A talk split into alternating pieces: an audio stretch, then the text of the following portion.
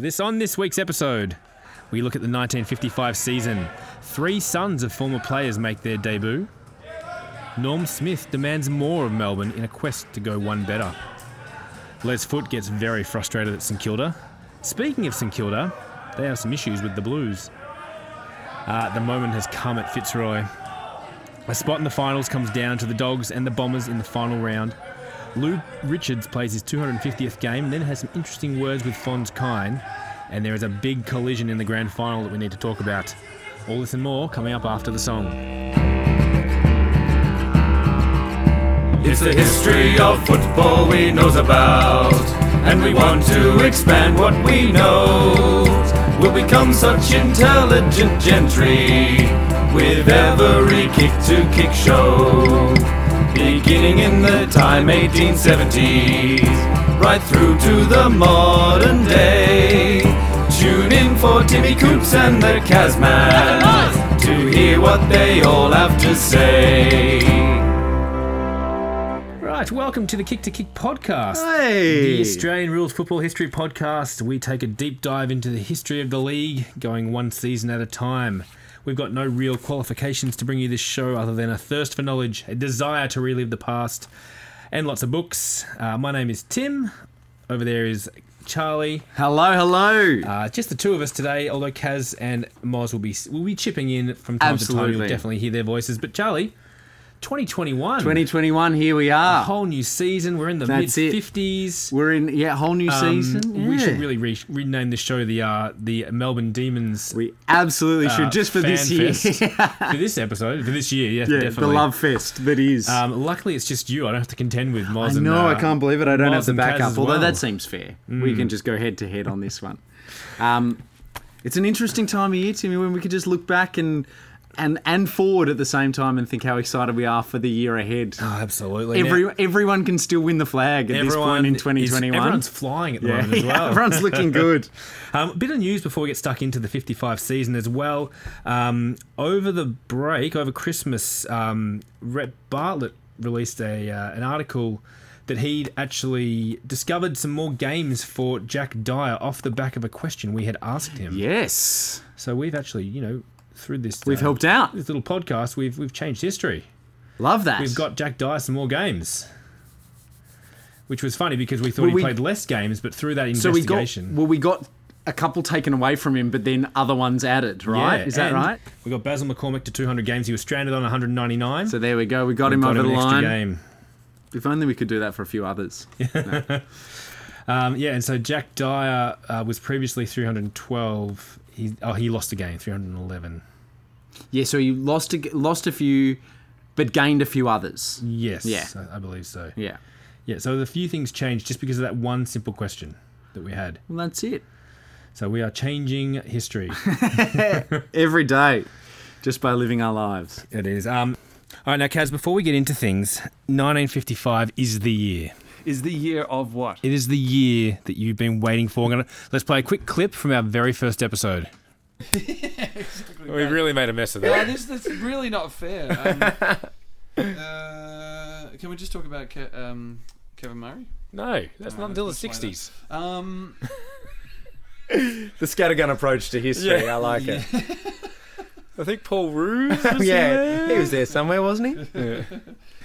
So, Kaz, Kevin Murray. do I get a chance to defend myself? Um, should we go into that? no, the, the people don't want to hear that. Anyway, I misunderstood the format of the show.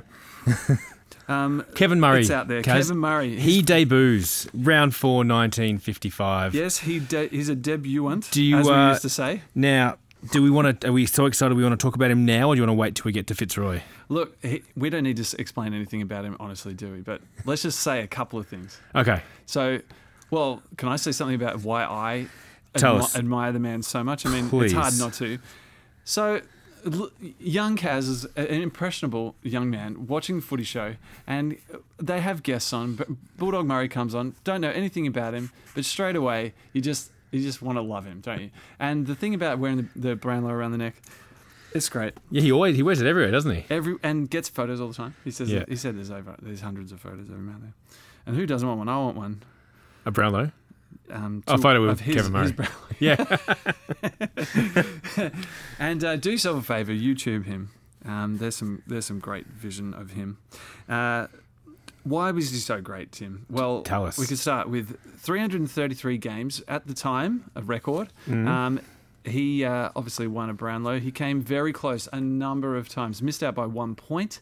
Um, I don't need to tell you all these stats, but um, And obviously, we have each episode to go through some of these stats as well. mhm, yep, started off as a wiry uh, defender. Um, he became famous for being pretty hard.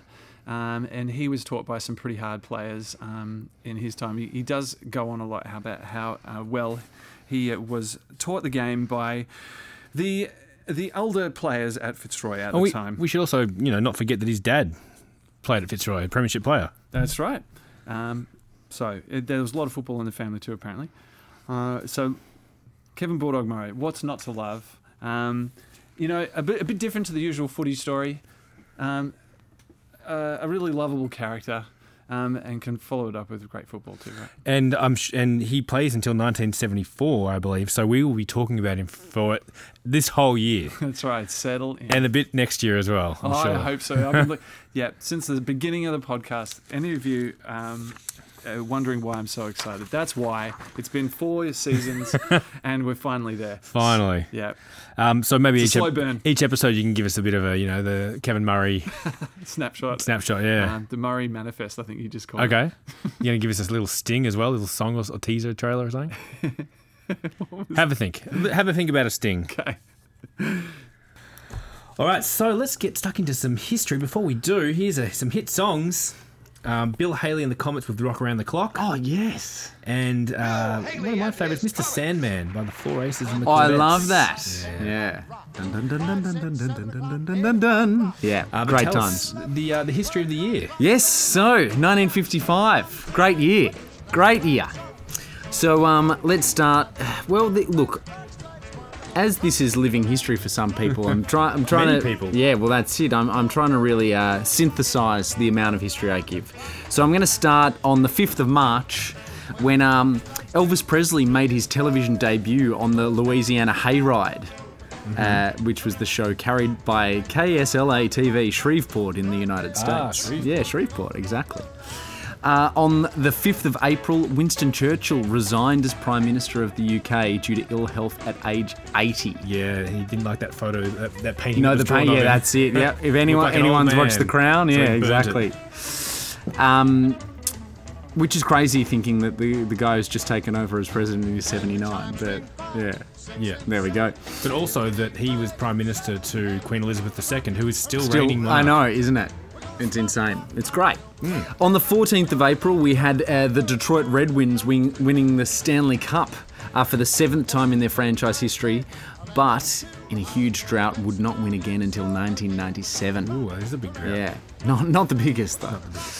Uh, on the 15th of April, the very next day, Ray Kroc opened his first He McDonald's. No, his first McDonald's Oh, in Des Plaines, Illinois. So not the first McDonald's, but his first McDonald's. He was the one who took it over from the McDonald brothers. Interesting that you mentioned uh, McDonald's. We'll come back to that later. Okay, okay. Uh, on the 9th of May, we had a young Jim Henson introducing the earliest version of Kermit the Frog Ooh. in the premiere of his puppet show Sam and Friends in Washington. Uh, we had um, on the 24th of September, September President Dwight Eisenhower uh, suffered a coronary thrombosis, and Vice President Nixon served as acting president while he recovered. Uh, on the 30th of September, James Dean was killed when his uh, automobile um, collided with another car at a highway junction in California. It was a Porsche Spyder, I believe he was driving at the time. I think that's right. Tell me if I'm wrong. I don't know. Um, on the 1st of November is what is called the official start date of the Vietnam War between the really? Democratic Republic of Vietnam and the Republic of Vietnam. Uh, and the North was obviously allied with the Vi- allied with the Viet Cong.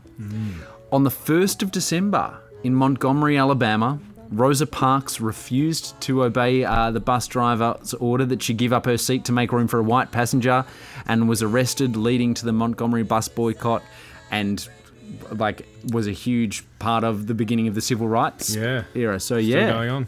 yeah, absolutely. On the uh, 10th of December, we had the federal election in Australia where Menzies was re elected with a substantially increased majority. Big Iron Bob. Yeah, so that was it. There came in the um, huge split of the Labor Party, which led to the form- formation of the Democratic Labor Party. So yeah, that was why he got had the increased majority, I think. On the 19th of December, Dame Edna Everage made her first stage appearance in Melbourne. Wow. Yeah, I know that feels like a long time ago. Uh, and uh, we also had, um, in a couple of unknown exact dates, we had Toparoa winning the Melbourne Cup. We had in the uh, Australian Open, the men's singles, Ken Rosewall defeat defeated Lew Hoad 9 7 6 4 6 4. And also, the Guthega Power Station became the first to generate electricity in the Snowy Mountains scheme. I didn't realise it was that long ago. So there you go. You want to hear about some people that were born this year, Timothy? Always. So I've stayed. I've stayed uh, mainly Australian Yep. with this one Yeah, also. nice. So on the 13th of January, Paul Kelly, Okay. the Australian musician. On the 10th of Feb, Greg Norman, the Great White White Shark. On the 24th of Feb, Steve Jobs. Yeah. On the 31st of March, Angus Young, the lead guitarist of ACDC. On the 27th of July, Allan Border, the cricketer. Hey, mate. Yep. On the 5th of August, Robbie Flower, the great Melbourne footballer. Uh, and on the 28th of October, Bill Gates, Okay. the creator of Microsoft. Strange I'd- that they were in the same year, Jobs I'd, and I'd Gates. almost like you to do like a top 10 people that were born this year sort of thing. Oh, I've, yeah, I don't know whether How I'm. would you uh, rank them, though? Yeah, well, that's it. I don't know if I'm qualified to make those decisions. So there we go. Nice. Well, let's get stuck into the 55 season. Please. Um, some league news first. Cause it's football season, and that's the reason it's the time of the year that we love. Some rule changes, as always. Yes. The 15 yard penalty Yes. introduced to the rules by the Australian National Football Council, allowing the umpire to advance the spot of a mark or free kick by 15 yards in the event of crude late challenges or the, of, on a play with the mark. So we're talking 15 yards. So we're basically talking about 13 meters. Yeah. 13 meter penalty. Like, okay. And this would last until the 80s. Was it a 15 yard penalty all the way up to the 80s? Yep. And then Kevin Sheedy, the Bombers were the ones who caused the, the rule change. Oh, really? Yeah. Okay. Um, the highest aggregate score in a match for the year was only 207 points. Yes.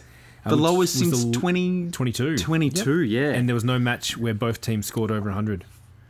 really? Yeah, so maybe weather had, a, had something to do with that because we know we've had some We've, wet we've had some wet we've had some wet years. Yes. Um, now, in 2001, the AFL decided to recognise all leading goal kickers prior to 1981 um, from 55 onwards because uh, Coleman injured himself yes. in 54. So from the his retirement onwards, so 55 was the first year The, the Coleman they gave medal a retrospective retrospectively. Coleman medalist.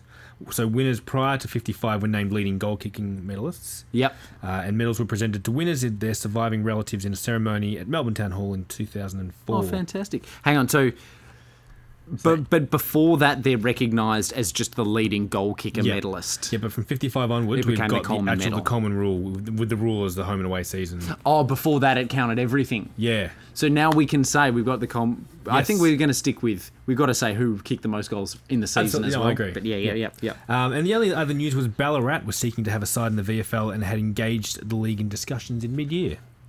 Interesting. Yeah, we'll see what happens with that. I wonder if they get it. I wonder. All right, so let's work our way up the ladder. No changes there for our structure. No. Um, In 12th place, St Kilda with one win and 17 losses. I know it's very shocking. Um, percentage of 45.4. So yes, and Kilda, captain coached by Les Foote. Uh, Jim McDonald was their lead goal kicker with 24. Best and fairest won by Neil Roberts.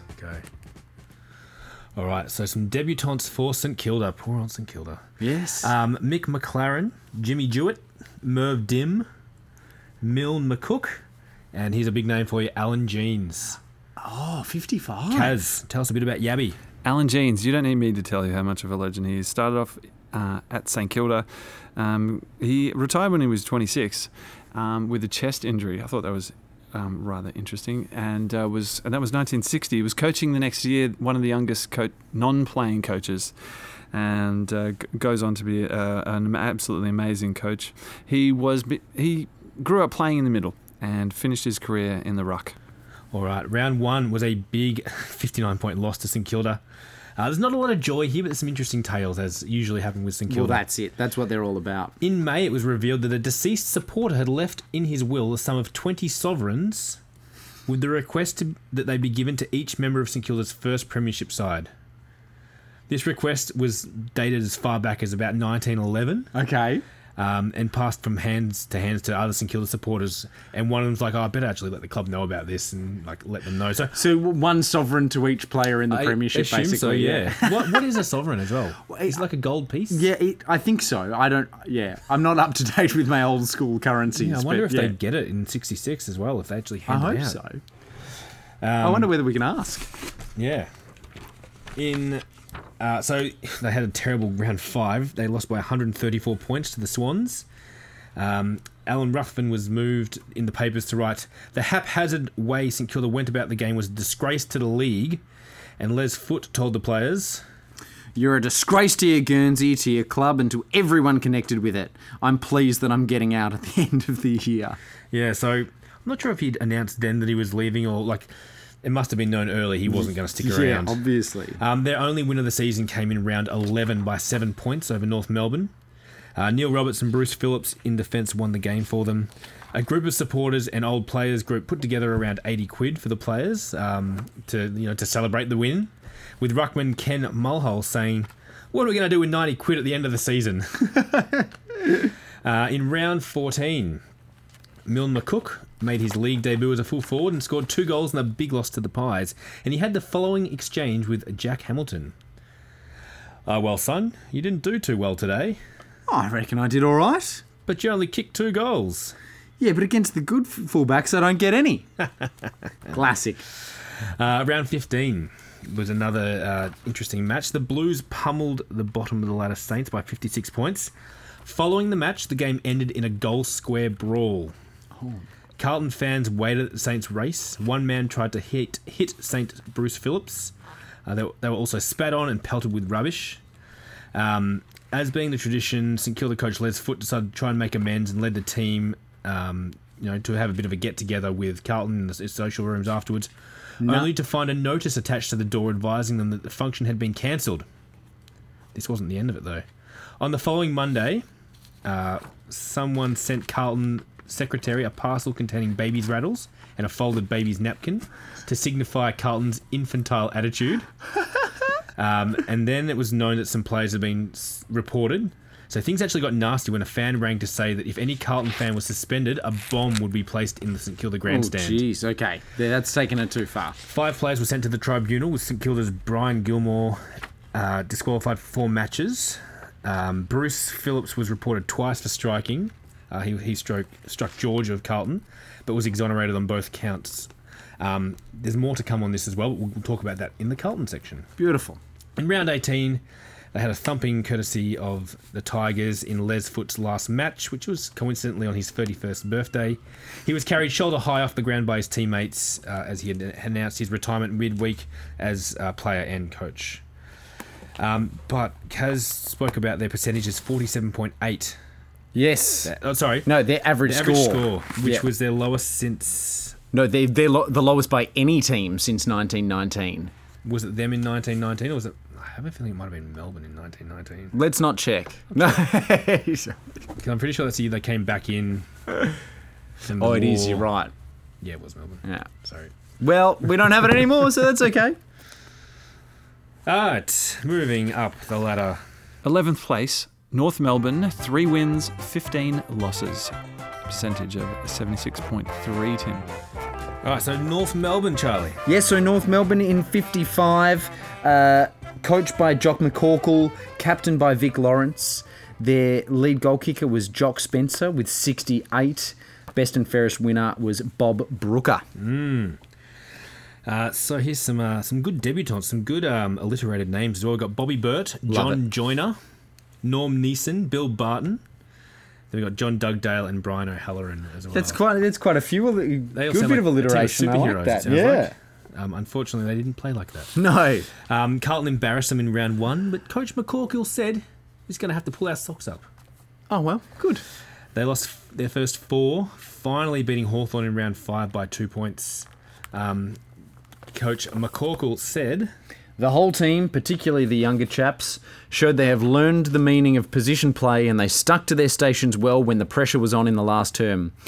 I thought that our general play, including our kicking and marking, was a shade better all day. We had more pace and won the ruck. Jock Spencer did a great job turning our winning play into goals. "Yeah, bloody oath he did. He kicked eight of them." Oh, perfect. And then they won two in a row. They had a 22 point win over the Tigers the following week, but then they had a long nine match losing streak.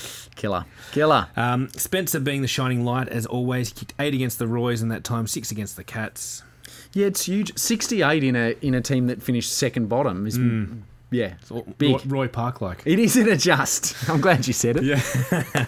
um, after North Melbourne's humiliating round 11 loss to St Kilda, who had not won a match since round 16, 1954, um, the North Melbourne committee sacked two of its senior players in Mick Grambeau and Laurie Icke. Yeah. um, indefinitely for both playing and training with the club. Sorry, train suspended. Yeah, they suspended indefinitely from playing and training. Yeah, um, for not having tried hard enough in the match. How's that? Uh, neither was given an explanation as to why, which went against the club's constitution. And also, absolutely drop them from the team, but why stop them from training? Like, Yeah. surely give them an opportunity to get back in. Send, send a message, maybe? Yeah. Um, but it didn't work. It- Like the players held their own meeting that lasted 70 meters, uh, 70 meters, 70 minutes. You know, saying we'll strike if you don't like let them play again. We won't play. Well, yeah, that's that's ridiculous. I mean, drop them, drop them for form, but you can't suspend people for not being good. Both players sought legal advice if they weren't, or had threatened to seek legal advice if they weren't reinstated. By round 13, they were reinstated. So they missed a match in that round 12 match in between. Spencer kicked another eight. Yep, amazing. Um, but yeah, round 13, they came back in a loss to Collingwood. it's very strange from North. Yeah, and as we head into the 56th season as well, things are really falling apart with North Melbourne. Yeah. Do you Um, think? Do you think the Saints got over them because of uh, Les Foote's insight? Possibly. Yeah, interesting. Um, they finally won another game in round 16, beating Hawthorn again. John Brady was brilliant at centre half back, and Jock Spencer played with confidence, only kicking three though. Um, by season's end, Grambeau and Icke were done with the club for good, Yep. uh, as you would if they'd been treated Yeah. like that. Spencer being the shining light, uh, it was his best output of goals since 1950. Yeah, massive. Well, he won their, their lead goal kicking. He won their goal kicking the year before as well, but not obviously with as many. Yeah. Yeah. 10th place, South Melbourne with five wins, 13 losses, and Charlie percentage of 87.8. All right, South Melbourne. The Swannies. So, uh, coached by Herb Matthews and captained by Bill Gunn, uh, their best and fairest winner was Ian Gillett, and their lead goal ki- kicker was Eddie Lane with 36, a few more than his uh, winning uh, leading goal kicking of the last year of 28. So there you go. So some debutants. There's a big one here. Oh, big. Uh, Des Barry, John Trevelyan, John Woolley, and Bob Pratt Jr. Hey, he's back. He's ish. Um, pre-season though, Ron Clegg accepted a coaching gig up in North Albury. The Swans, and we know clubs have been chasing him for ages. Yeah, yeah, yeah. Uh, Swans cleared him, but hoped he would return at some stage. Also, their number one ruckman Jim Taylor left to play in Norwood. Well, after not clearing him to go to Adelaide, wasn't it? He was going to go to. Oh, that's right. Offered Yeah. a milk bar. And Yeah, yeah. actually living down there at one point. Yeah, no, it was yeah for pharmacy or something, wasn't it? And yeah, yeah. Uh, round one, South Melbourne full forward Colin Vance had unsuccessfully attempted a place kick for goal on debut against the Cats. In what was a poor game for the Swans, who only managed one goal in the first half, uh, and they lost to the Cats. In round two, they opened their account with a 38 point win over Fitzroy. The Sporting Globe saying South won across the centre and was more purposeful around the packs. Oh well. In round four, South took on Richmond at Punt Road with fans flocking to see the debut of Bob Pratt Jr. Just wa- hoping he was the same. wearing the number 10 of his dad. He even received a telegram pre- pre-game from Jack Regan, Prince of Fullbacks, Yeah. saying, "Good luck. Try to emulate your dad." Why from why from Jack Ray? How strange. Um, Anyway. fans were not disappointed though, as young Pratt took a brilliant mark 40 metres out and kicked a goal early on.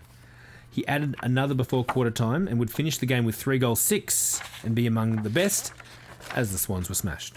Ah, But then round five, they put on an absolute clinic in the year's first Lakeside pennant, dismantling the Saints to the tune of 134 points at Lakeside Oval.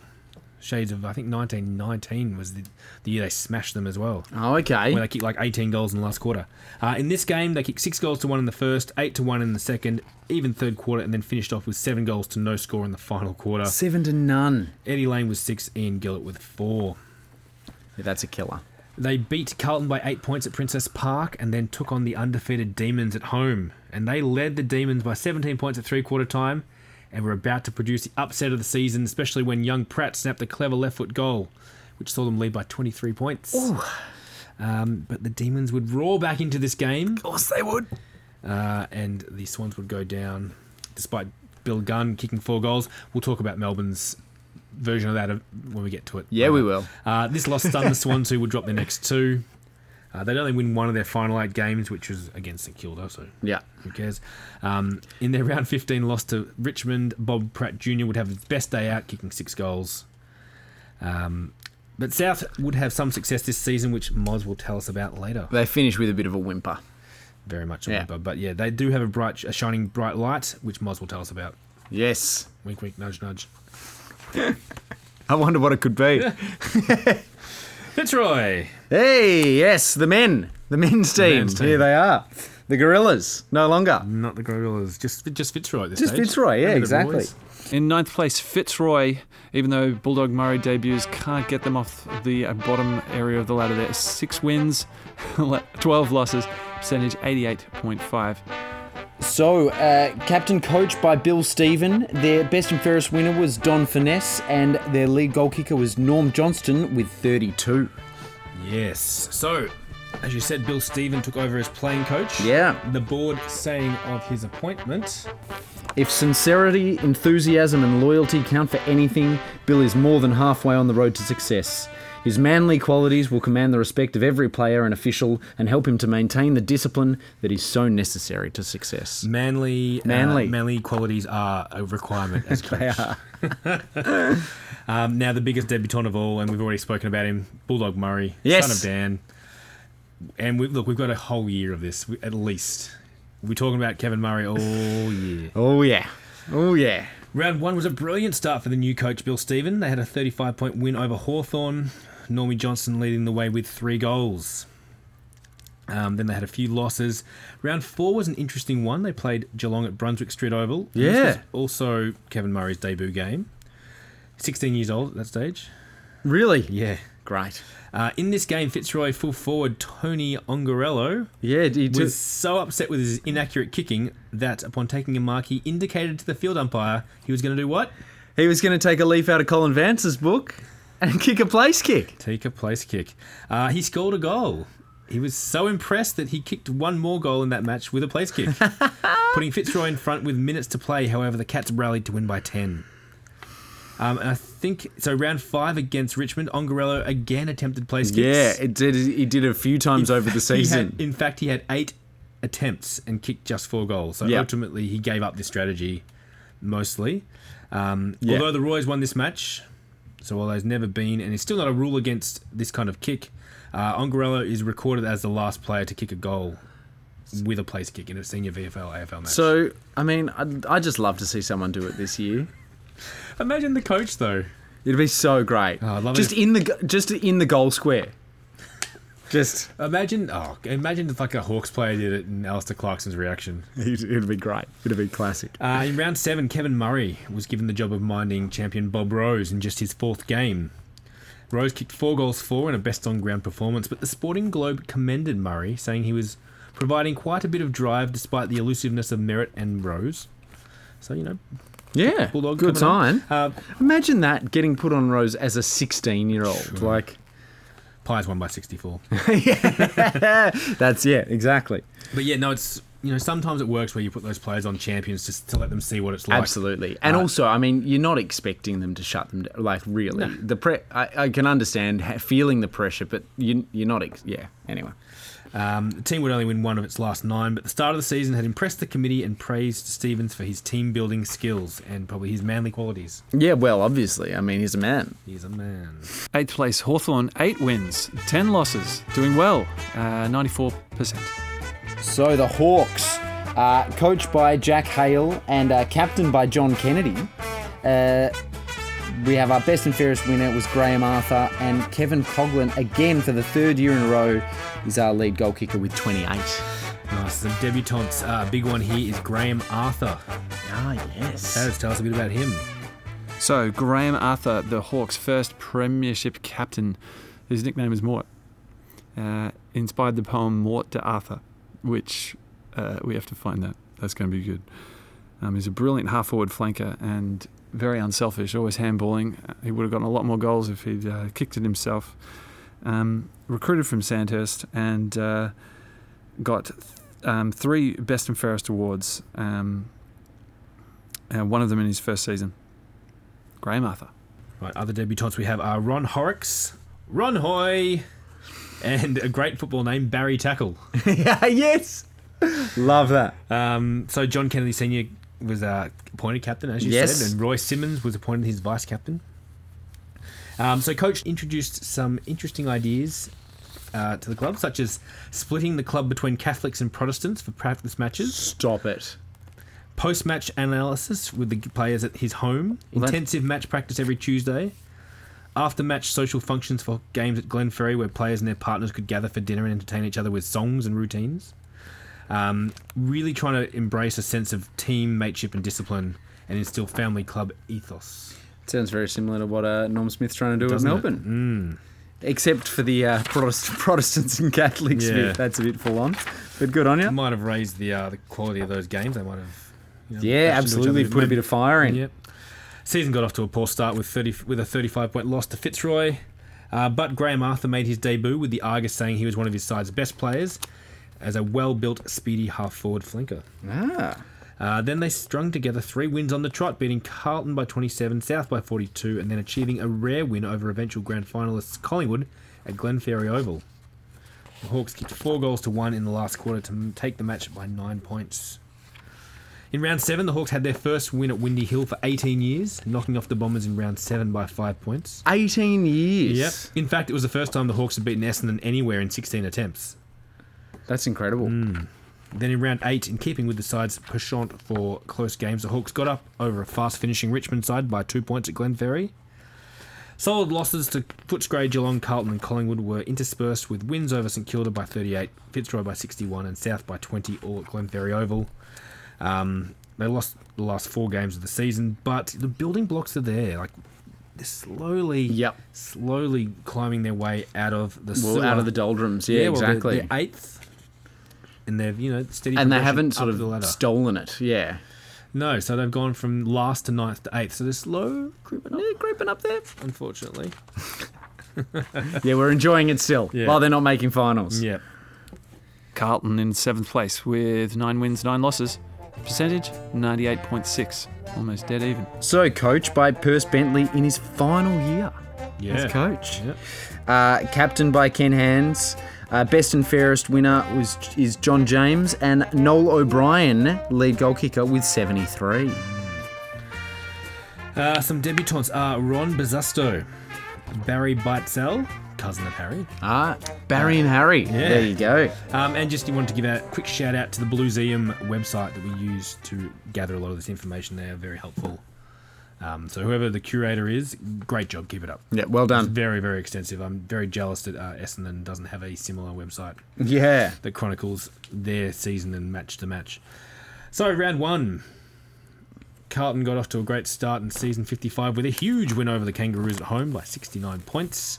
Uh, this was off the back of a mammoth nine goal last quarter, which would Roos away. Noel O'Brien kicked four goals, five. Coach Perce Bentley said.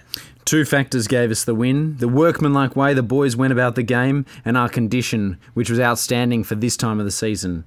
When they went on with it in the last, I said something I've been wanting to say a long time. This is our year. What happens when any coach decla- declares it their year? Well, yeah, nothing it good. always Yeah, backfires. You'd never say that as a coach. Um, the Hawks then beat them the next week. Uh, before they had another big win over the Lions, who had more scoring shots. But Carlton were incredibly in, uh, incredibly accurate. They kicked 17-4 in that game to win by 57 points. They beat the Saints before, um, and then they had an un-Carlton, well, un-Carlton like seven losses in a row. If we're talking about Carlton back then, Yeah. if we're talking about a recent Carlton, that's quite simple. A similar. very Carlton like seven losses in a row. Yeah. Uh, round 12, they finally beat North Melbourne by 17 points. Noel, Noel O'Brien kicked seven, Perce Bentley said. The fact that we fielded our strongest and most balanced side possible was of major importance in our win. The balance was particularly noticeable up forward. Defenders also again rose to the occasion and in the third quarter really swung the game in our favour. Finally, the inclusion of captain Ken Hands and John Chick gave a great boost to the team. I wonder if you're still thinking it's their year. Yet, there wasn't as upbeat as the first one, was it? No. Against the Hawks in round 13, they almost blew the game again, trailing all day until the Blues clicked into gear and played their best football in the last quarter, kicking 5 5 to 1 behind, uh, with the Hawks kicking two late goals to flatter the scoreline. Round 14, Fitzroy played into Carlton's hands by repeatedly kicking the ball long and high into the forward line, where the Blues big men either took the mark or punched the ball away. Carlton, on the other hand, kept the ball low, fast, and hard. Across the centre, the Carlton duo of John Chick and Laurie Curd dominated and provided many attacking moves. Ken Hands played a true captain's game and was always there when needed. Uh, he was an inspiration to the side. The Maroons got on top for 20 minutes during the last quarter and looked very dangerous, but the Blues backline held firm with John James and fullback George Ferry being the better players.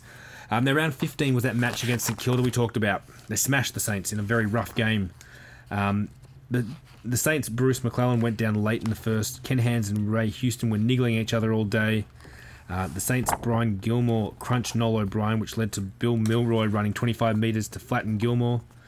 Um, Les Foote and the Saints then forgot the ball as he led his teammates downfield to even up the score, hence that big brawl in the, in the goal line at the end of the game. Um, the victory was achieved at some cost, including the suspension of Key Blues, Bill Milroy, and George Ferry. Uh, Mil- Gilmore copped four weeks for striking Noel O'Brien, but I'm pleased to say no bomb was placed in the St Kilda. uh, the Pies beat them again in round 16, uh, but the Blues finished off on a winning note, smashing the Swans and then held off a fast finishing Geelong. To, to finish what was a you know a disappointing season out of the uh, out of the four when it was their year. There was their year, yeah, exactly. Richmond in sixth place with nine wins and nine losses. Uh, percentage 106.1. A little bit more than Carlton. So, Richmond, coached by Albie Pannam, captained by Des Rowe. Uh, best and fairest was Des Rowe as well, and our lead goal kicker was Ray Poulter with 49. Yes. Uh, so some debutantes were now. This this brings me back to your stuff about McDonald's because a debutant for Richmond was Ron McDonald. Ronald McDonald, He there we go. debuted- He debuted the same year that guy opened up the McDonald's. Incredible. Yeah. Love that. Huge feat. Good for kicking goals. Uh, some other debutantes were John Jenkins and Ray Bloodworth. That's good. Yeah. That's good. I like that. Uh, now, with discussions around widening Punt Road and thereby losing 14 feet from the ground, the club had begun to Oh, have yeah, discussions okay. with the MCC about sharing the cricket uh, Ah, the Melbourne cricket yes. ground.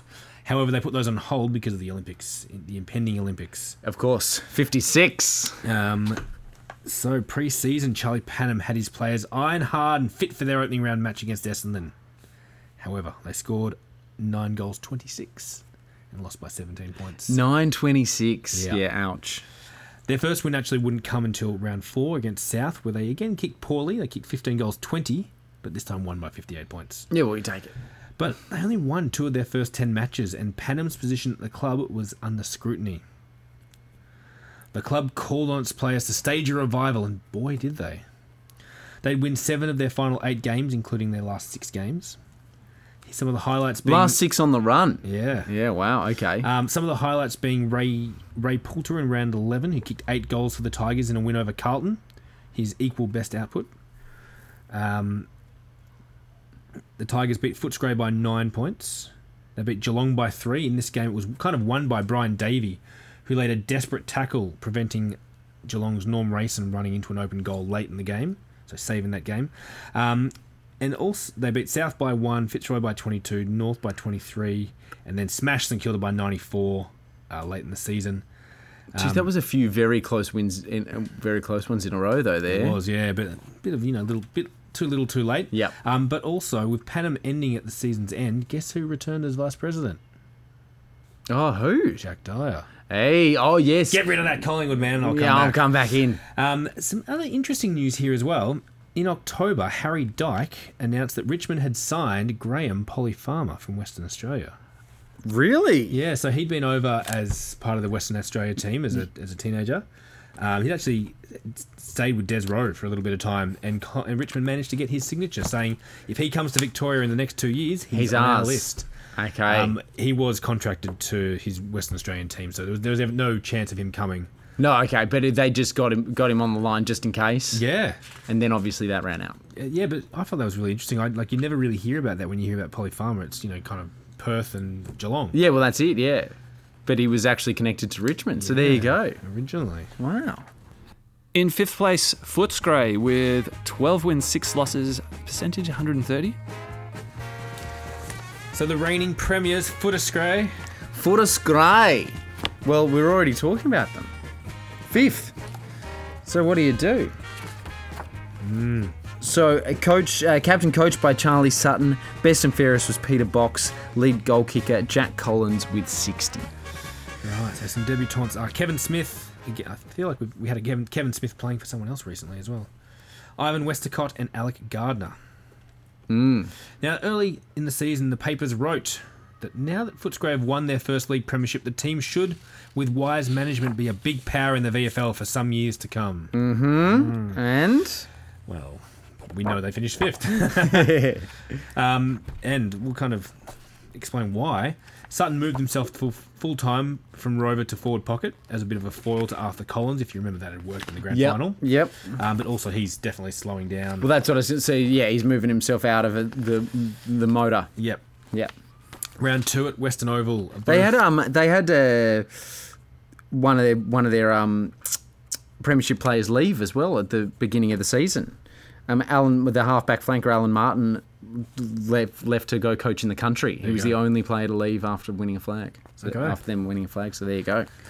Round one, you wouldn't have thought anything was amiss. They smashed the Pies by a big number, um, which is un- A lot. which is unlike the Pies. They very rarely lose in round one. yep. Uh, Jack Collins kicked eight goals, um, but the biggest worry on Charlie Sutton's mind at this stage was bloody complacency. Round two at the Western Oval, both the Dogs and the Tigers lined up as the band played three cheers for the red, white, and blue. And over 32,000 barrackers roared as Mrs. Otto Grobecker, wife of the president, unfurled the premiership flag and hugged Charlie Sutton. The Doggies won this game by 31. They did. Yeah. Even though the president's wife unfurled the flag. There we go. And then they slumped, losing Ah. three of the next four to Melbourne, Geelong, and Fitzroy. Things were a little bit, you know, not quite as they should be. Uh, round 12, the Doggies took on Collingwood again at Western Oval in front of 42,354 people, with the Doggies trailing by nine points heading into the last quarter. But they held the Pies goalless in that final quarter to win by a kick. Alan Trussett with three was the leading scorer on the ground. In round 14, they had a thrilling one point win over your boys, Melbourne Demons, with uh, Trussler kicking the game winner with just seconds remaining. But then losses to Essendon and Geelong suddenly had them in danger of Of missing finals. being that embarrassing reigning premier that can't make finals. Come round 18, they needed to beat North Melbourne by a big margin to boost their percentage above Essendon, who led them by 0.6%.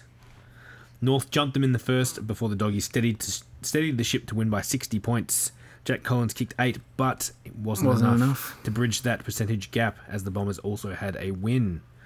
Um, what's more remarkable was that the previous season they qualified for finals with 46 wins, uh, 46 points. Yep. And this year, This year they had 48 points. and missed it. Yeah. By 0.6%, as you said. which I think was the record until until 2017 because I think that was I, I did the did the math that was 0.5 percent. Don't. the look of joy. If you guys could see the look of joy on Tim's face saying that. Yeah. Hey, there is lots of demons joy to come. So don't yeah, worry yeah, about yeah. it. It's going to be okay. In fourth place, Essendon scraping into the final four. 12 wins, 6 losses. Percentage 130.6. 0.6 more than Footscray. That's all you needed.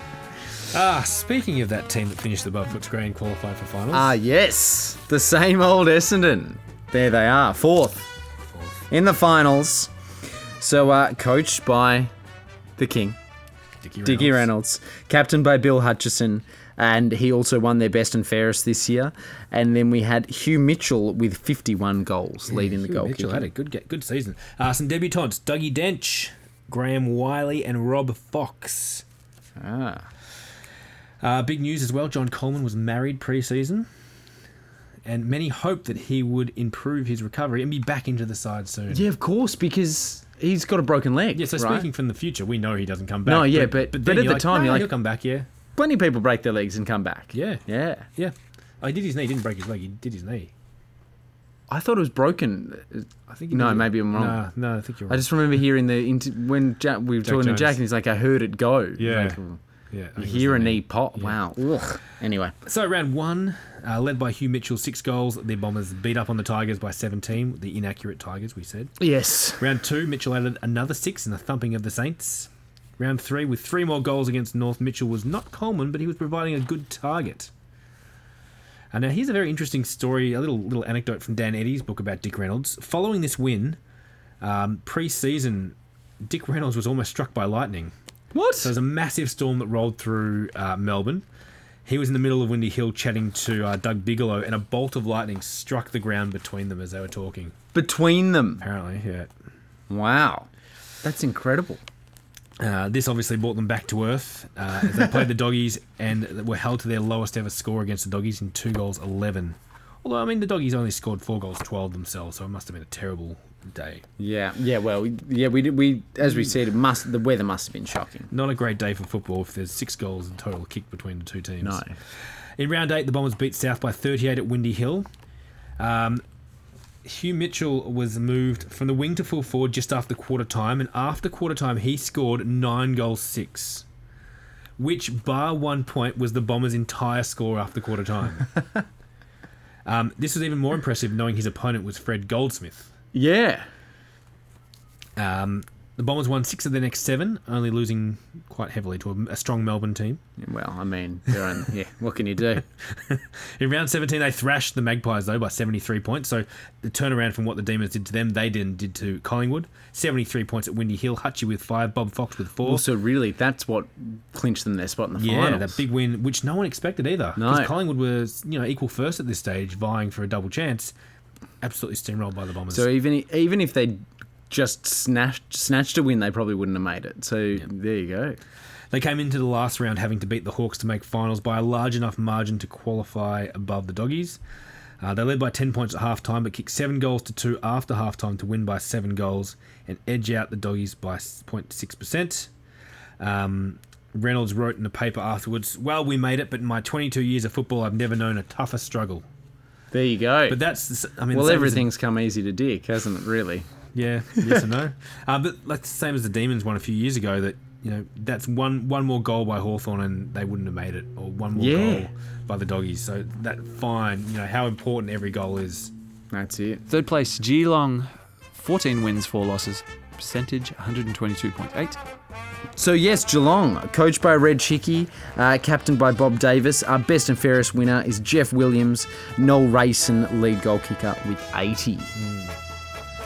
Um, yeah, so Bobby Davis replacing Bernie Smith as captain with Smith demoted, demoted I suppose, to vice captain. Yeah. But from what we know about Bernie Smith, he wasn't really captain material. He's a bit of a lad, bit of a bit of a larrikin who uh, didn't always play by the rules. no. Um, but yes, Geelong weren't really expected to be in premiership calculations, but but definitely were this season. Um, they had lost through retirement a significant number of former premiership stars in the off season, and they were a pretty young team. So kind they had had at least seven teenagers, so they, maybe they were kidding. They're back to ki- kitten years. Okay. Um, they beat South easily in the opening game of the season. The second term actually opened with Peter Pianto giving South Seaburn a 15 yard penalty because he threw the ball away after a free kick. I don't know if that was the first 15 metre penalty paid, but Yeah. Or maybe for that. Yeah. Round four saw the Cats win by 10 points over Fitzroy in what was Nipper Trezise's 100th game. In the first quarter, 11 goals, uh, sorry, 11 behinds were scored in succession. Following this game, though, Troubles Flanagan, one of our favourites, announced his retirement, saying, Ah. After playing so many years without serious injury, I can't risk injury now, so I'm going into business. I've had a wonderful innings, and I'm not sorry to go. Ten years in the game is a long time. Hmm. So Troubles has talked himself into retiring. of course he has. But here, like, so they, this is 55, they won the flag in 52. yep. So only, what's that, three seasons later, only eight members of that team remain now that Troubles is gone. Yeah. Wow. Okay. That's yeah. quite so that's that, turnover. especially when they were such a young side as well. Yeah. Like as we said. Yeah. So Um, So round 13 they took on Melbourne and an interesting little anecdote round at three quarter time a small girl dashed across Kardinia Park to umpire Beitzel seeking his autograph. uh, this was a good a big strong win to the Cats though over the Demons. Uh, significant boost for the team kind of proving they could match it with the Yeah, big teams. Uh, absolutely. Especially considering they trailed by 10 points heading into the final quarter. In round 16, Captain Bobby Davis kicked two goals in an exciting match, but then dislocated his shoulder in what was a three point win over Footscray, and unfortunately, he missed the rest of the season. This is what he had to say. I was bouncing the ball when Alec Gardner moved into my, in to tackle me from my blind side. He grabbed me around the waist, but as I tried to slip the tackle, his grip slipped to my legs and I was brought to earth with a rugby type tackle. The ball was sandwiched between my shoulder and the ground, and I was in absolute agony. Yep.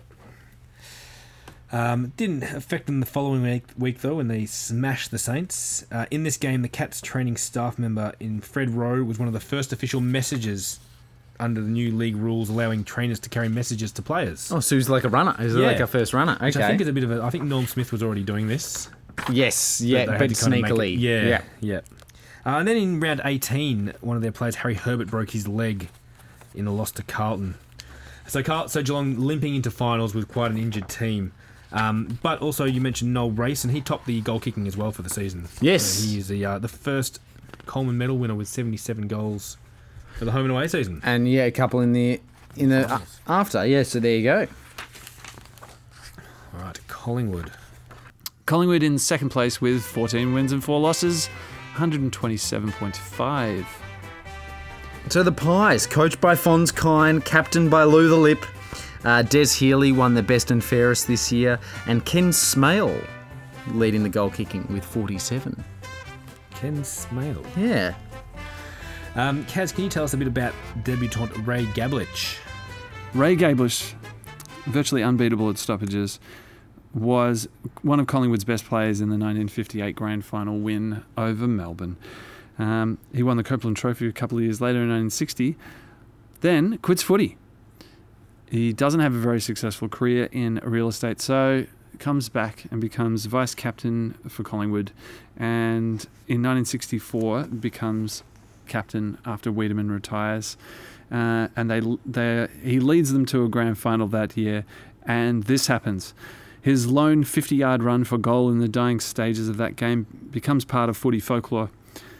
The as the ball bounced from side to side, the Colossus was determined to ram home the goal, and the heroic effort put his side in the lead with only moments to go. But Melbourne snatched victory, and he actually retires the next year. Um, unfortunately, um, but that is Ray Gabelich. So round one, we also t- already talked about their uh, out of the ordinary nine goal loss to Footscray, knowing how usually they they kick off a season on fire. But then you know not to worry because they had big wins over North and St Kilda to really kickstart their season. Only then to falter against Hawthorn, despite leading at three quarter time. Um, round five, they started in devastating fashion against Carlton, kicking nine goals seven in the first quarter to three goals one. 9 7 to 3 1. Yeah. Huge. Uh, cruise to a 25 point win. Neil Mann leading the way with four goals. Uh, in so they were kind of in cruise control. Round 11, they faced off against an unbeaten Melbourne, and in a tough, unrelenting war of attrition, Collingwood did what they did to Geelong a few years earlier and stopped their unbeaten run by two points, kicking three goals to one in the last quarter in a low-scoring game. They're really good at ruining it for Oh, other teams, aren't they? God, they're the worst. uh, in round 13, Bob Rose injured himself in a win over North, straining tendons in his knee and bruising his hand, and he would miss the rest of the home and away season. Yeah. Luckily, things then, you know, went into cruise control again for the rest of the season until they came up against the might of Essendon in the second last round, who thumped them by 73 points. Um, Lou Richards remembers this game. Uh, during the game, Des Healy, who was having an absolute blinder of a season, his best season yet, kicked a stab pass um, Lou's way, and Lou would usually eat these up, but bounced off his chest, bounced 35 metres away, and he had the crowd, you know, Bronx cheering him. 35 metres off the chest. Yeah, well, wow. you know, well, yeah, yeah, yeah, yeah, yeah. Uh, he also credited Bill Hutchinson as receiving the last whack he ever gave in league football. Following this loss, Captain Lou Richards found himself out of favour. He had the following exchange with Phonse. yes. Lou, what's up? Uh, oh, look, I think I might give it away. Re- resign. That's fine, Lou. Okay, Murray, pass it to Thorold. That's right. So Just dismissed wasn't he out yeah. of hand. Yeah. So in a very nonchalant way, Lou Richard retired after exactly 250 games, Yeah. uh, with Neil Mann taking over the reins as captain for the rest of the season. But yeah, I mean, How's that? when you know it's time, it's time, I suppose. Yeah, exactly. Yeah. yeah. But odd. I mean, one game left, finals coming. Why? That's it. Like, You're why right. drop a player with experience just before finals? Yeah. Must be, must have been some other stuff going on behind the scenes. Yeah, possibly. In the final round, Collingwood beat Fitzroy by 10 points to finish the season second on the ladder. Which gets us up to. And in first place, Melbourne, 15 wins and 3 losses. Percentage, a whopping 150.5, Charlie. The Mighty D's sitting on top of the world, as they should be. Uh, so, You know all this off by heart, though, shouldn't yeah, yeah, I mean, I mean, I do. yeah. So, coached by Norm Smith, the Red Fox, captain by Noel McMahon, best and fairest was Stewie Spencer, and our leading goal kicker, Stewie Spencer, with 42. All right. Sit back and uh, just listen to all this. Oh, I'm Charlie. looking forward to it. I'm going to put up the put up the feet. Geoff McGivern tore a thigh muscle in the preseason, so he'd missed the first 11 rounds. Not to worry, though, because they won the first 10. uh, round one, they started the year off with a bang. Although they trailed the Wooden Spooners St Kilda by three points at quarter time, um, because they'd scored two goals 11 at one stage, they steadied the ship to win by 59. Okay, that's all right. We could take that. Round two against Geelong was Melbourne's 1000th game. It was supposed to be a ding dong clash between you know, a top team and an up and coming team, but it ended being a bit of a fizzer. The Demons storming to a five goal lead by the 15 minute mark of the first quarter.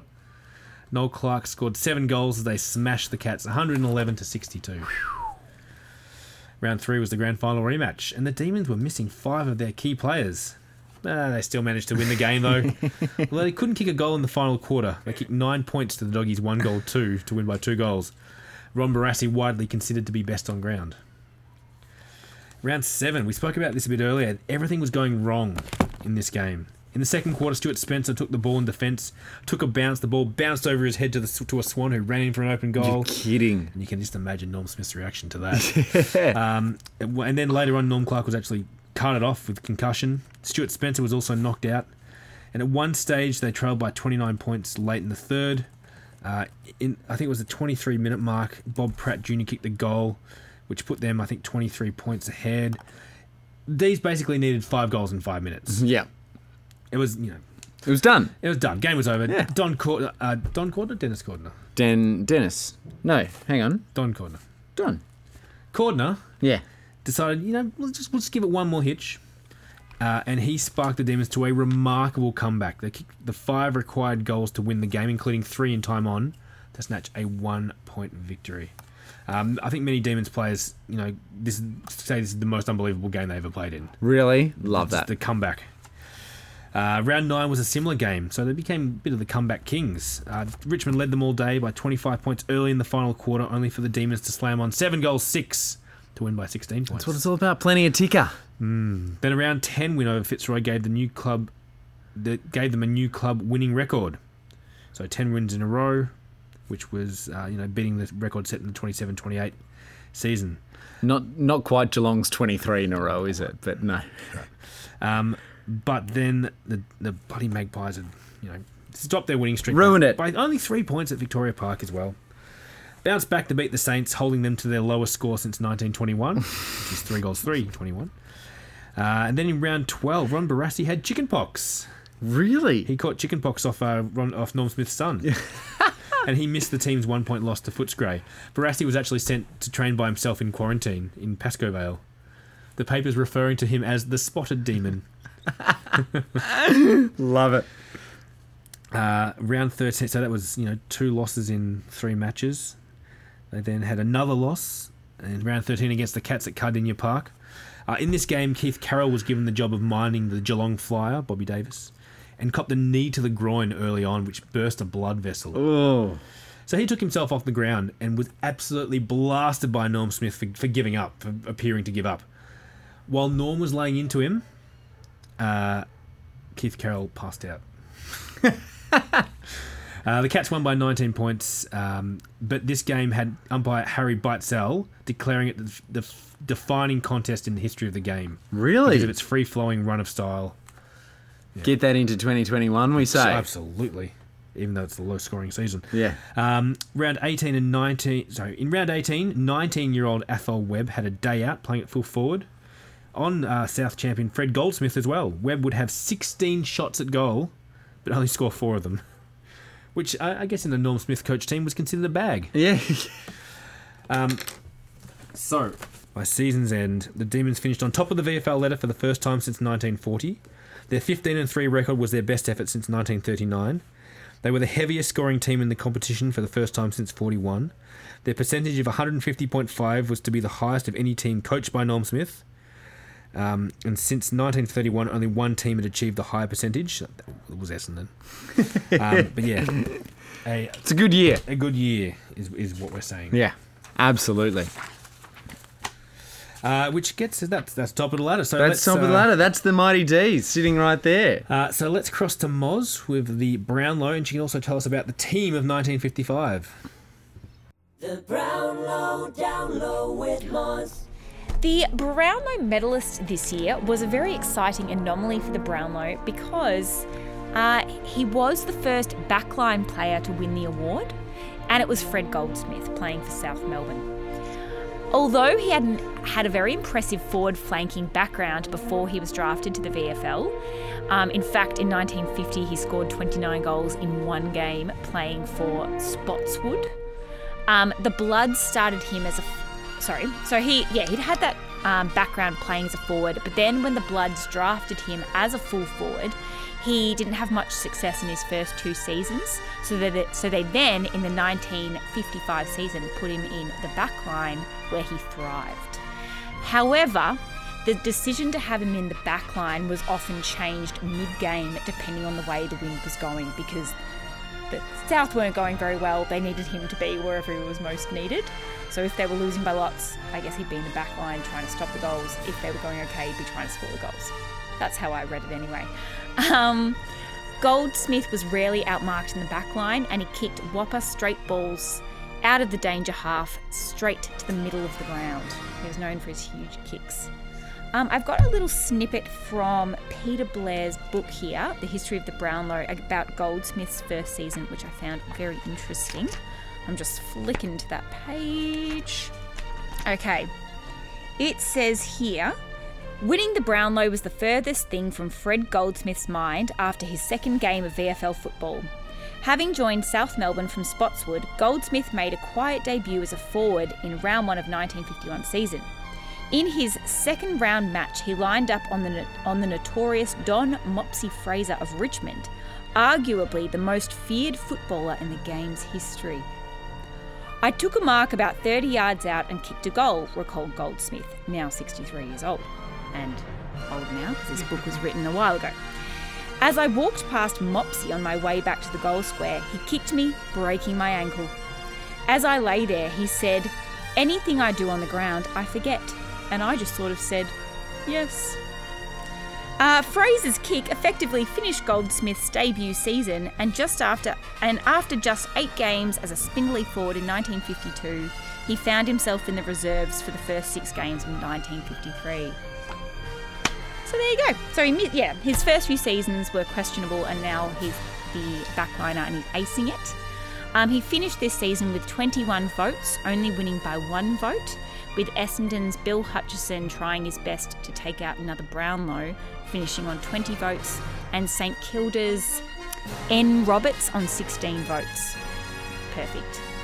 Um, it's also noteworthy that Goldsmith won the award not only as a fullback but also whilst playing for such a struggling team.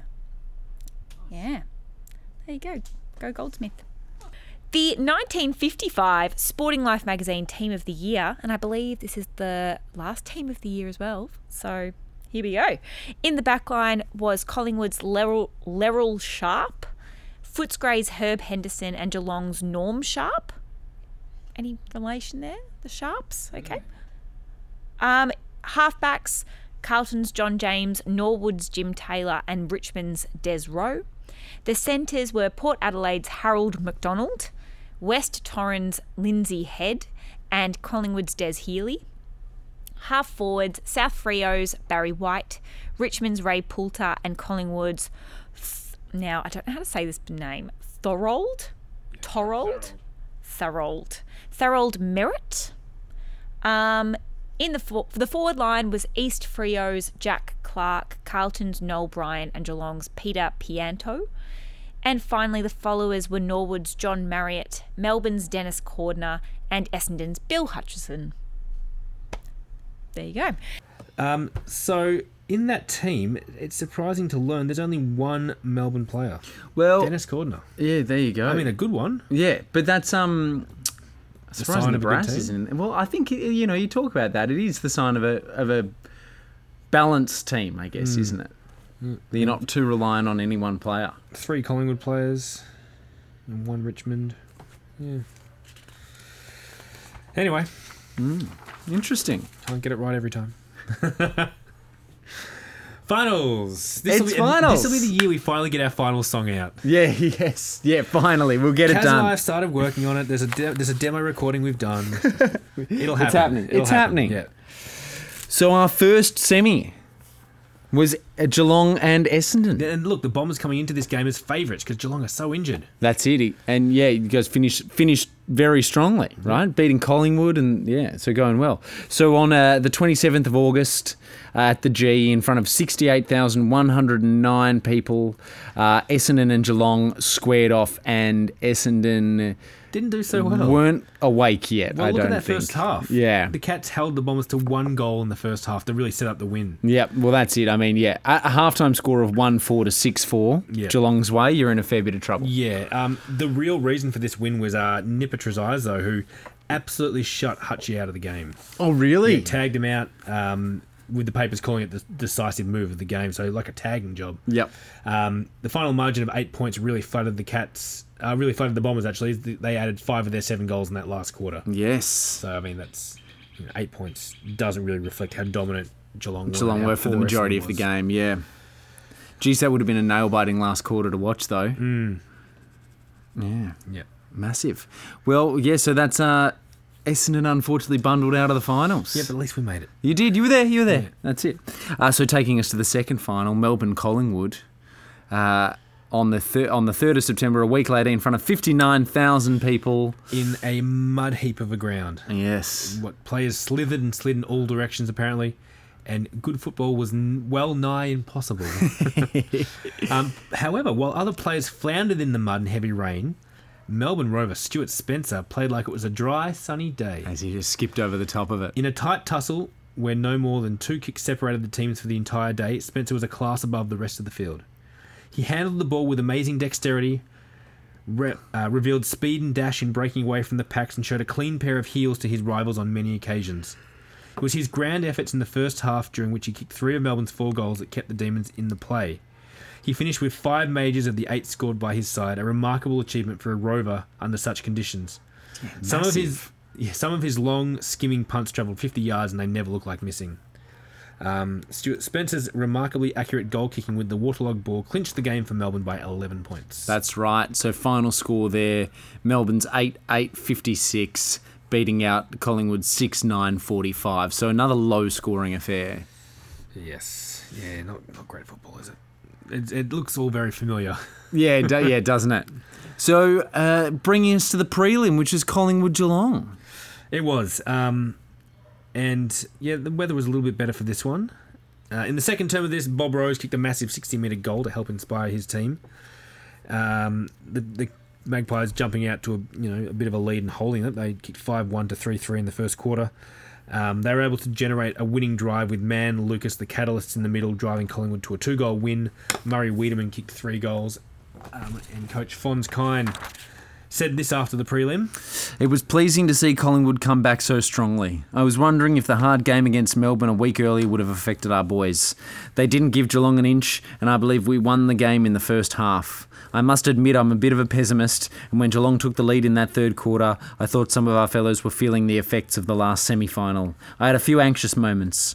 We won in the rucks, we blanketed the Geelong half forward line, and more than held Geelong across the centre. One thing that impressed me tremendously was the great spirit of the Collingwood players. They'd made up their minds they were going to play in the grand final, and nothing was going to stop them. Indeed. Which brings us to another Melbourne Collingwood grand final. Yeah. This would have to be the. Yeah. Yeah. Collingwood never beaten Melbourne in the grand final. Yeah. 26 and 39, I think, were the other two. Yeah, 26. Yeah, yeah. Um, now, in the lead up to this game, young player Brian Dixon, who had played 16 of the 18 games for the season, um, you know, he, he, he didn't play in the semi, but was looking to play in the grand final. But he made a silly mistake. What did he do? He um he he was a Melbourne University student and Yep. played in, in their university side in their grand final. Stupidly, he was best on ground and splashed his face across the, the papers. Uh, and Norm found out and was absolutely furious. That he dropped- played? and dropped him. Yeah, because you don't play for two sides. Your priority is the Melbourne Football Club. Um, Dixon was devastated, but you know Norm always put the team first ahead of individuals. Yeah, they yes they had a very interesting relationship. I mean, if you haven't read the Red Fox, do yourself a favour. But But uh, yeah, Um, from what it talks about as well is that uh, Barassi was there as well when he was absolutely grilling Dixon, and, and Barassi took this on and kind of get, like understanding this and definitely taking some of that fire into his coaching later yeah, on. yeah. Later on, yeah, interesting. So, on the 17th of September 1955, in front of 88,053 people at the MCG, we had Melbourne and Collingwood squaring off again, as you said. Third time, but uh, let's uh, let's let's go to our old way back when machine to, Mm-hmm. to, to chat to uh, the captain, Noel McMahon. Noel McMahon. Yeah. You'll enjoy this chat. Oh, I can't wait.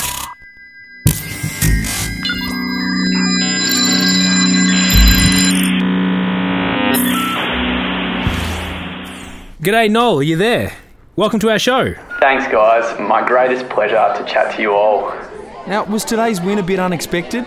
Not unexpected. I think we took the flag perhaps a bit earlier than we anticipated, but all the boys were magnificent. They never let up an inch.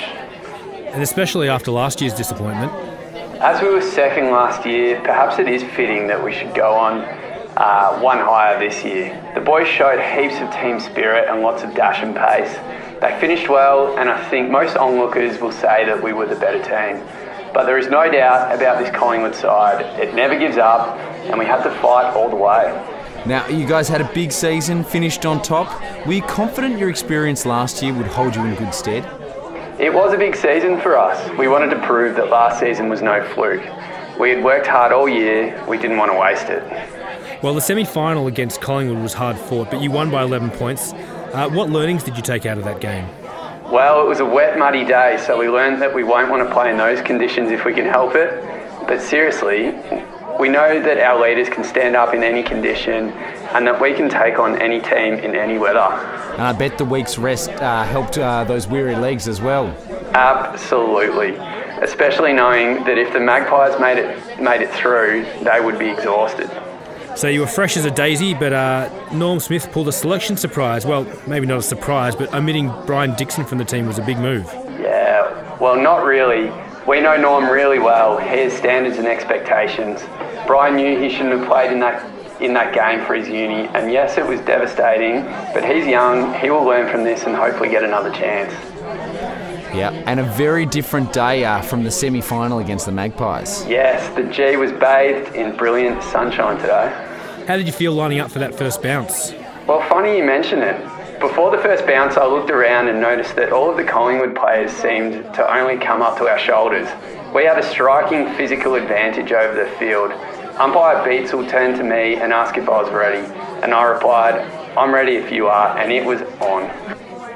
Now, early in the game, the Magpies found um, that their confidence and their pace was being met everywhere by a stiffer resistance from you boys. They were under much more menacing pressure from you demons. Well, Norm was very clear that we would have played the football, but old Checker Hughes had his saying, I'm not sure if you know it, but he used to tell all the boys once Collingwood starts to handball, meet the player with shirt front footy. We made sure that we that they earned all their disposals with solid bumping. Bob Rose got the first goal of the match after a demon mistake. Uh, were you nervous? Not nervous, mistakes happen, so we moved on quickly. Yeah, and you seemed to make him pay for that goal. Uh, he was going for a run, bounced the ball twice, he kicked it, and before his feet landed, you ran in and delivered what was described at the time as a, a fierce, bone shaking bump. Well, he only had himself to blame. Fancy taking the risk of bouncing the ball twice in the first quarter of a grand final, especially when you're the best player. I couldn't believe my luck. You're always on the lookout to crunch a champion if the opportunity presents itself. He set himself up, you just don't do that. Everything's red hot, so it's asking for trouble. Well, Collingwood fans were ropeable and uh, re- were rewarded with a down the field free, which got them their uh, second goal. I was bloody ropeable. I screamed at Beitzel, it shouldn't have been a free. I didn't use my bloody elbow, I bumped him perfectly, but the umpire told me to look at the crowd, who were on their feet baying for blood. He thought they were going to climb the fence and kill him if he didn't do something. Beitzel had, for want of a better term, soiled his pants. So the second quarter you came alive, but the kicking was off. Yeah, we should have blown them out of the water there, there and then, but managed just one goal seven. But the Pies didn't score in that time, so we had the confidence going into half time. Well, they almost went two goals without a goal. They almost went two quarters without a goal. Well, our backline stood tall. Williams, McGivern, and other and others were strong. Full credit to them. Were you worried in the third uh, when the Pies clawed it back a bit with late goals to Smale and Rose, uh, and they were only seven points down? No, we knew that we had their measure, and once the final quarter had started, we had kicked quick goals from Bob Johnson and Bob McKenzie early in the last term, which gave us a really handy break. And we never really looked back from there. Now, we can't mention this game without talking about the Adams and Healy incident. Did you see it? What an, well, an unfortunate incident. So I saw the whole thing. Healy was breaking clear of the pack near the centre, the ball under his arms at top speed. Out of the blue came Bluey, like a bullet out of a gun, straight at him. Probably like the spectators, I waited for the elusive Healy sidestep, but he didn't see it coming. The players collided and fell unconscious. It was a horrible scene. How did the fans react to the incident? It was weird. The crowd made a tremendous but strangely hushed ooh to begin with. But then didn't the Collingwood crowd howl? It was natural though. They had to have an outlet for that tension and disappointment which had built up during the game. And they were calling for his blood. If Bluey had not been unconscious, anything could have happened. I doubt if there was I doubt if there's ever been an uglier crowd. They all decided that Bluey had deliberately charged Des Healy to put him out of the game. Now, do you reckon Bluey intended to hit him? Are you kidding me? Of course he didn't. Would a man race at another head on and knock himself out to put a man out of the game already won? Bluey's not that sort of footballer. Bluey had intended to deliver a legit hip and shoulder, but as he had in the previous year's preliminary final when he ran onto the field and flattened Geelong big man uh, Bob Wiltshire. But unfortunately for Bluey, he got it all wrong this time. Some Collingwood fans might point to that incident as the reason for losing. Well, I think that's just a ridiculous thing to say. The game was done and dusted at that point. Those Magpies supporters were just looking for something to blame their loss on. So, I bet the celebrations were loud and raucous. Uh, well, not as full on as you would assume. I think after the Bluey Adams and Adams collision, we were a little bit more subdued, but we are about to head into the bull ring. I'm sure they will be drinking and singing till the wee hours of the night. Best players today, Noel? Well, Dennis Cordner was the standout for mine. Just superb in the ruck all day, all season long actually. Barassi, Melville, uh, Maury, like I said, the whole back line. Just amazing today. And many experts are saying this is just the beginning for the D's. It will get easier next year. We've broken through and done it once, and now we know we can do it. So let's capitalise on this successful period and win some more premierships. Any final words? Well, to sum up, it was a great year for Melbourne, and we meant to finish off the right way, and we did that today. Thanks, guys. Beautiful. Thanks. What a fella. So there we go. So here's some stats from that game. Goal kickers were for Melbourne, Clark with three, Ridley three, Laidlaw and Mackenzie with one each. For Collingwood, Weideman kicked two, Jones, Bob Rose, and Smart Smales. Smale, I think it is. each. Yeah. Uh, best few for, for Melbourne were Don Cord, uh, Dennis Cordner, Barassi, and Melville. So again, a very low scoring affair, 64 to 36. Um, and let's very quickly that that horrible incident that Right um, at the end. spoke about. Yeah, so Healy had his nose broken in five places, and, and was revealed later that he had fractured his skull. Yep. And that was the end. Yeah, and Bluey Adams, 15 second playing time is the shortest uh, grand final game in history. Well, yeah, of course it Yeah. is. 15 seconds, just straight on. Yeah. Um, now, there's still a few other bits and pieces about Melbourne here. So after the game, and I think Noel might have alluded to this, um, they had some wild celebrations back at the MCC. Uh, there was some singing and dancing, and they actually jumped up on the bar and, and they sung a rendition of the Collingwood Football Club song, but about themselves, about Melbourne. And we got we got some some uh, audio. We were behind the scenes. yeah, we got some audio. So let's uh, let's have a quick listen to that. Good old Collingwood forever. They knew how to play the game. Side by side they fell together to the might of the demon's fame. Here the barricades are squealing like their barricades do. For the British cake, for the good old red and blue. Um, in October as well, um, they took a trip over to Port Adelaide in a night exhibition game. Yep. Um, and in Barassi's book, he claims it was for the Champions of Australia title, which hadn't been contested since 1914. No, yeah, yeah. Um, so I think it was more of an exhibition game, but I guess In that vein. yeah, Melbourne supporters have claimed it's the Championship of Australia. Um, So we, were we the champions of Australia? Yeah. well, scores were level with no time left. John Beckwith uh, had the ball in the back pocket where his position was, and you know he had two choices. He could do the team thing, which was kick down the down the uh, the wing, the, down the boundary. Don't kick it in the centre. Yeah. Or kick it in the centre because Bluey Adams was on the back line, was free, and he did the, the, the he went against Norm Smith's rules, kicked it to Adams. Adams collect, collected the ball, kicked the winning point. Beckwith was bloody terrified. He was going to get blasted by Norm though, but Norm let it slide. Yeah. Turned a well, blind eye yeah. just this one time. Well, in the in the postseason as well. I mean, come on. Yeah. Yeah. Um, also, post-season, there seems to have been a league cl- league clubs fielded basketball teams in an off-field off-season tournament. Matches played outdoors, meaning, uh, yeah. There you go. So I don't know the results of that, but there seem to have been some, Some kind sort of basketball Yeah. competition, as you do. which Yeah. clubs would never sanctify these days. No, you can't even play backyard basketball these days. No. Um, so, very quickly as well, the under. So the reserves was won by Richmond. They defeated Fitzroy 96 to 66. Under 19s, Fitzroy defeated South Melbourne 56 to 46. And the McClelland Trophy was won again by Melbourne. Oh, okay. Even though Fitzroy won both the seconds and the under 19s. No, no, Richmond won the Oh, sorry. Okay. Yeah. So we won it. Okay. Um, I don't know the official results, but Melbourne won the. Melbourne won the McClelland. Take it. Absolutely, every day you will. Um, so, some retiree. Actually, wrap up or retirees? What do we do first? What do you want to hear? Let's go. No, let's do wrap up first and then retirees. All do you think? wrap yeah. up. All right, so premiers. Premiers, the Mighty Demons, Melbourne. Yeah, 28 point winners over Collingwood. Uh, the Brownlow medalist Where's Fred Goldsmith from South Melbourne. Yes. Uh, although he seemed to have some quite a few players kick goals on him and bagged on him. He still, you know, still won the won the Brownlow. Uh, leading goal kicker the leading goal kicker was. Uh, Noel Rayson. that's right, with 77. 77 for the season, 80 if you include finals. Yes. Wooden Spoon. St Kilda. That's their 18th Wooden 18th. Spoon. Oh, God. well, if you're going to do something, do it properly, right? Yeah. 18. Yeah. The highest score was South Melbourne's 25 goals, 16, 166 in that massive win over St Kilda.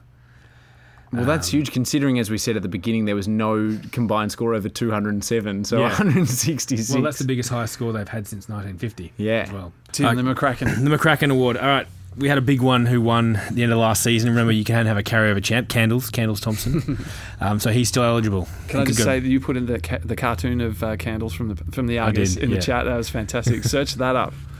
All right, so here are the other options we've got. We've got Mick McLaren, Jimmy Jewett, Merv Dim, Milne McCook, Bobby Burt, John Joyner, Johnny Dugdale, John Trethowan, John Woolley, Ron Horrocks, Ron Hoy, Barry Tackle, Rod Bazusto, Barry Beitzel, Ron McDonald, John Jenkins, Ray Bloodworth, Ivan Westacott, Doug Dench, Graham Wiley, or Rob Fox.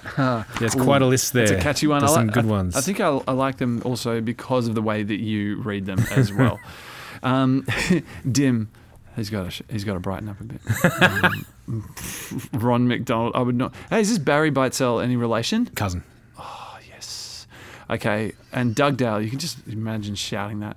But, um, geez, what do you guys think? What do the people think? Um, I don't know, but. Geez, how do you choose this? This is ridiculous. Why is this? Why is this a thing? Let's go with Ron McDonald.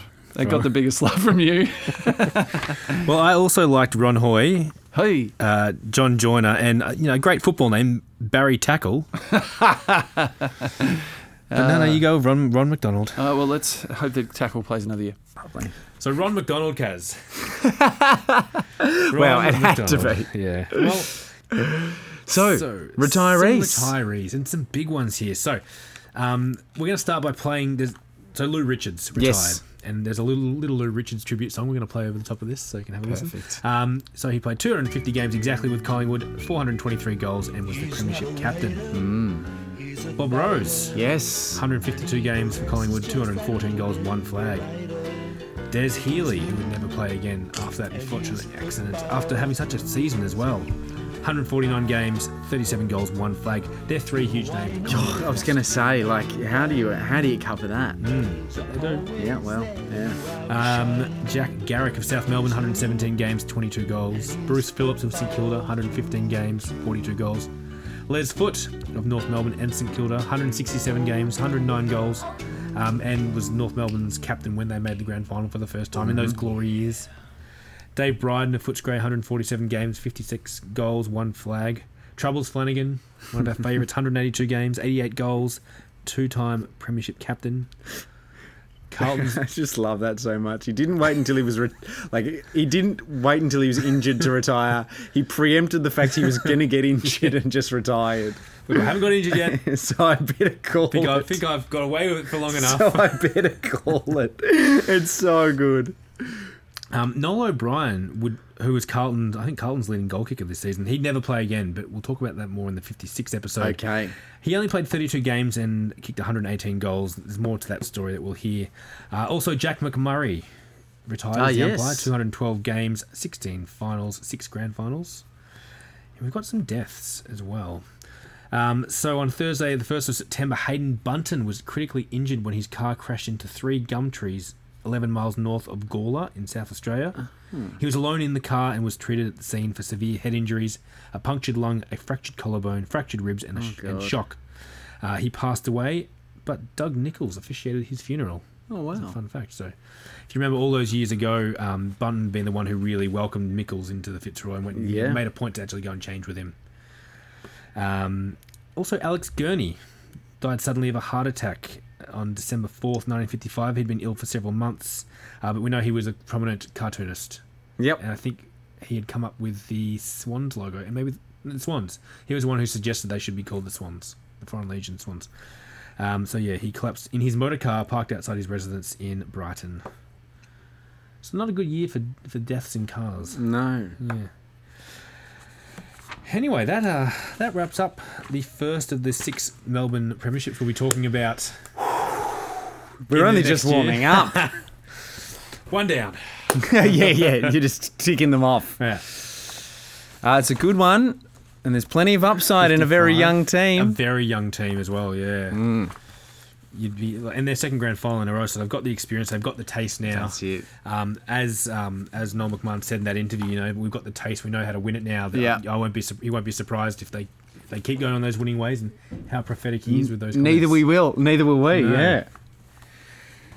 So Thank you for listening. there we go. Thank The for- the first episode recorded in 2021. Thank you for joining us on this uh, this journey. Yeah, Or loving it. continuing us, con- Continuing with, with us on this journey. Yeah.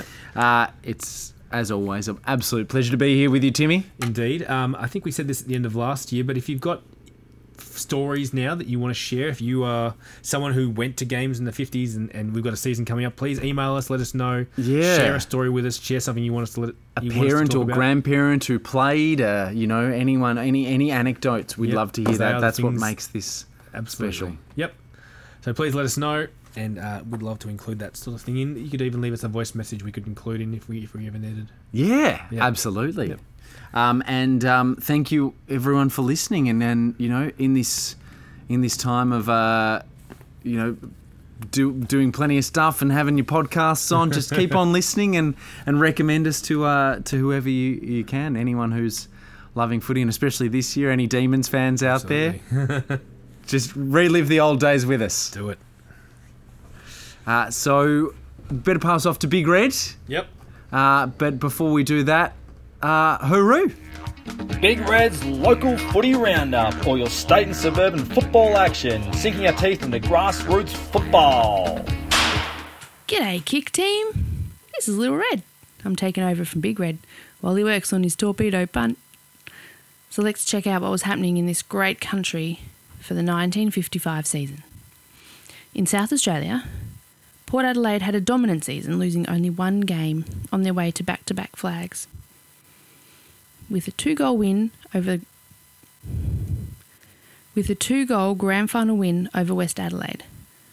Port's Dave Boyd won the season's best and fairest, while they also had the Ken Farmer medalist for leading goal kicker in Paul Coust, who kicked 70 majors for the season.